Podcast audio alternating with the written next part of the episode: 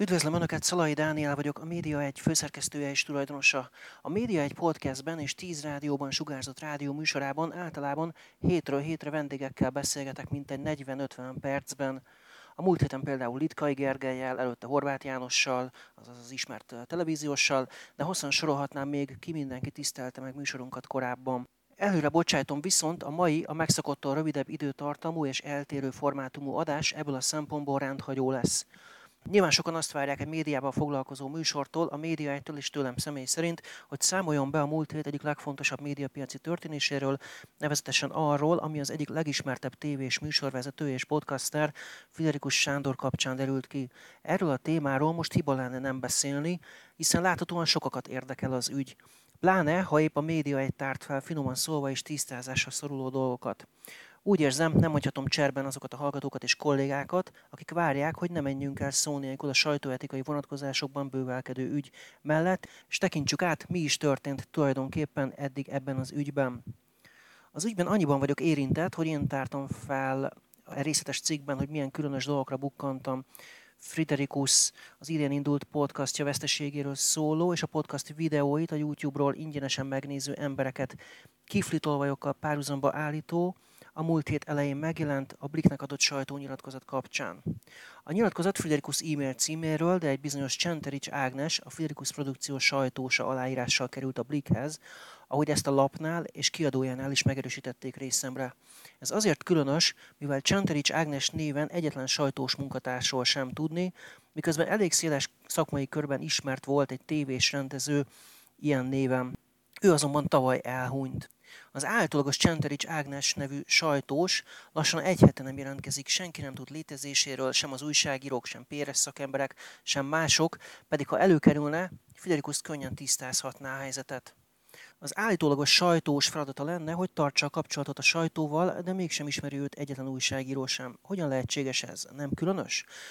Írtam ezen kívül a cikkben arról is, hogy a podcast kiadásaival kapcsolatos számokat több más, több kamerával dolgozó podcaster túlárazottnak tartja, valamint bemutattam két videó segítségével, hogy milyen kísérteties a hasonlóság Fiderikus podcastjának korábbi promó videója és Conan O'Brien egyik korábbi promó videója között. Friderikus egy csúsztatásokat tartalmazó 5 perces videóban megpróbált diszkreditálni, hitelteleníteni azzal az állítással, hogy szerinte valamiféle bosszú hadjárat által vezéreltem mentem utána az ügynek. Az ügy viszont napok óta nem dől meg. Pedig semmiféle bosszról nincs szó, egyszerűen azt tettem, ami egy újságíró dolga. Alaposan ellenőriztem a tényeket, utána eredtem dolgoknak, az információk hitelességének, ráadásul sok más ember mellett megkerestem magát Friderikuszt is, hogy cáfolja meg, illetve kapcsoljon össze ilyen nevű állítólagos sajtósával, már amennyiben van ilyen. De Fidelikus nem reagált írásos kérdéseimre, az állítólagos sajtó sem jelentkezett, és Fidelikus telefonját is hiába hívtam kitartóan, hát ha reagál és megcáfolja, az akkor még csak készülőben lévő cikk tartalmát, de ő ezt nem tette meg. A nyilatkozat stílusa, szóhasználata kísérteties hasonlóságok mutat Friderikuszéval. A nyilatkozat tartalma miatt egyébként Friderikus később elnézést kért azoktól, akiket esetleg megbántottak vele, tehát azt nem vitatta, hogy ez a nyilatkozat valódi. Friderikus nyilvánvalóan azért emleget bosszú hadjáratot az ügyjel foglalkozó újságíró kapcsán, hiszen később sem tudta érdemben megcáfolni mindazt, amit megírtam. Mindenki azt figyelte, bemutatja egy Csenterics Ágnes nevű sajtósát, ő azonban ezt nem tette. Ehelyett ilyeneket mondott. Döbbenten és értetlenül nézem azt a hatalmas energiát és szívóságot, amelyel a média egy elnevezési honlap főszerkesztője Szalai Dániel a Friderikus produkciós sajtósa nyomába eredt, hogy kiderítse ki is ő. Megdöbbentett, hogy egy újságírónak ekkora baromságokra van ma energiája, és értetlenkedem, mert fel nem foghatom, mit nyer azzal, ha eredményre jut ebben a világ rengető problémában.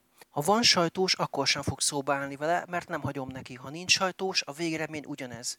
Fidelikus ilyeneket is mondott, hogy már pedig a helyzet a következő. Ha van sajtósom, azt már önmagában indokolja a szalaiszerű újságírók jelenléte a magyar sajtóban. Friderikus csütörtök esti videója után másnap, pénteken Virág Márton, a Blik főmunkatársa dühös újságíróként jelezte, hogy a Magyar Újságírók Országos Szövetsége állásfoglalását kéri, amiért szerinte akár a kegyeleti jog is sérülhetett, amikor a széles közismertségnek örvendő tavaly elhunyt tévés rendező neve alatt ment ki az egyébként sokak körében felháborodást kiváltó nyilatkozat a Blik számára Friderikus címéről. Erről a 168.hu-nak nyilatkozott virág. Virág a 168 órának azt is mondta, az is feldühítette, hogy az ügyet feltáró média egyet és személyemet, mármint Szalai Dánielt kezdte el Friderikus személyeskedően sértegetni, és Friderikus nem adott konkrét választ arra, létezik egy Csenterics Ágnes néven sajtósa. Virág szerint az ügyben a MOSZ-nak meg kell szólalnia. Azt is mondta, hogy mélységesen felháborítónak tartom, hogy Friderikus egy halott ember nevével visszaélt. Nem vagyok benne biztos, hogy nem követett el kegyeleti jogsértést, fogalmazott Virág Márton. Virág Márton hozzátette, amikor Friderikus Szalai Dániel féle újságírókról beszél, akkor az újságírás alapjait kérdőjelezi meg, hiszen a média egy főszerkesztője csak azt tette, ami a sajtó feladata. Nevezetesen utána járt, hogy létezik-e az a személy, aki a Bliknek nyilatkozott. A Blick főmunkatársa azt is kifejtette, hogy szerint abban a videóban, amiben Friderikus reagál a produkcióját ért a vádakra, masszatolt, és ahelyett, hogy tisztázta volna, kiírta és küldte el a Blicknek Csenteris Ágnes nevével a nyilatkozatot, személyeskedésre ment át. Virág hozzátette, abban a pillanatban, amikor kitette azt a videót, ledöntötte a saját szobrát. Ilyen jelenségnek nincs helye a médiában, mondta Virág Márton. Később a tavaly elhunyt rendező, Csanterics Ágnes hozzátartozója, Fellegi Mária, az RTL Magyarország volt vezető vágója, arról beszélt a média egynek, mennyire felháborítja, hogy szerinte visszaélt Friderikus Csanterics Ágnes nevével. Még jogi lépéseket is kilátásba helyezett. Értetetlennek nevezte, hogy Friderikus miért tesz ilyeneket. Nem tudom felfogni, hogy Sanyi ezt tette Ágnes emlékével. Nem értem, hogyan juthatott odáig, hogy a 2015-ben eltemetett édesapám, Fellegi Tamás újságíró halott, tavaly decemberben eltemetett feleségének nevével visszaélt. Sanyival a családomnak 1975 óta volt kapcsolata. Miért teszi ezt velünk? Nem értem ezt az egészet, nem értem Sanyi indítékát sem, mondta Fellegi Ágnes szombat hajnalban, amikorra már annyira feldűítették a történtek, hogy nem tudott aludni. Ekkor beszélgettünk telefonon, és tőlem próbálta megtudakolni, vajon mi lehet Friderikus Sándor, vagy ahogy Felegi Mária említette, Sanyi indítéka a név használatára. A történet következő fejleménye az volt, hogy vasárnap a kormány közeli Nemzeti Média Szövetség, a Magyar Újságírók Országos Szövetsége ellen lábasa is megszólalt. Azt mondták, egyetértenek Virág Mártonnal, és sürgették, hogy a MOSZ foglaljon állást az ügyben. Azt is mondták, kíváncsian várják, hogy a Pulitzer emlékdíjat, valamint az 1997-ben kapott tolerancia díjat megtarthatja az egykori tévés személyiség az ügy után. Szövetségünk elfogadhatatlannak tartja, hogy egy ilyen súlyos etikai ügy nem maradjon felderítetlenül, akármilyen múltú vagy tekintélyű média szereplőről legyen is szó. Helyeseljük Virág Márton szándékát, és csatlakozunk hozzá. Vele együtt várva el, hogy a Magyar Újságírók Országos Szövetsége, ha már hivatalban nem indított vizsgálatot, legalább most tegye ezt meg, nyomatékosította álláspontját a Média Szövetség. Leszögezték, hogy elvárják a szakmai szervezetektől, akármilyen oldalon is állnak, hogy alapos és hiteles eljárás folytassanak le, és amennyiben bebizonyosodik a súlyos szakmai és emberi védség, hozzák meg a szükséges intézkedéseket, és zárják ki maguk közül az elkövetőt, akárkiről legyen is szó. Felidézték a média egy cikkének azon részét, hogy az általagos sajtós, Csenteris Ágnest például a Facebookon, a legnagyobb szakmai portálon, a LinkedIn-en, Instagramon, TikTokon, a telefonkönyvben és más módon sem lehetett megtalálni.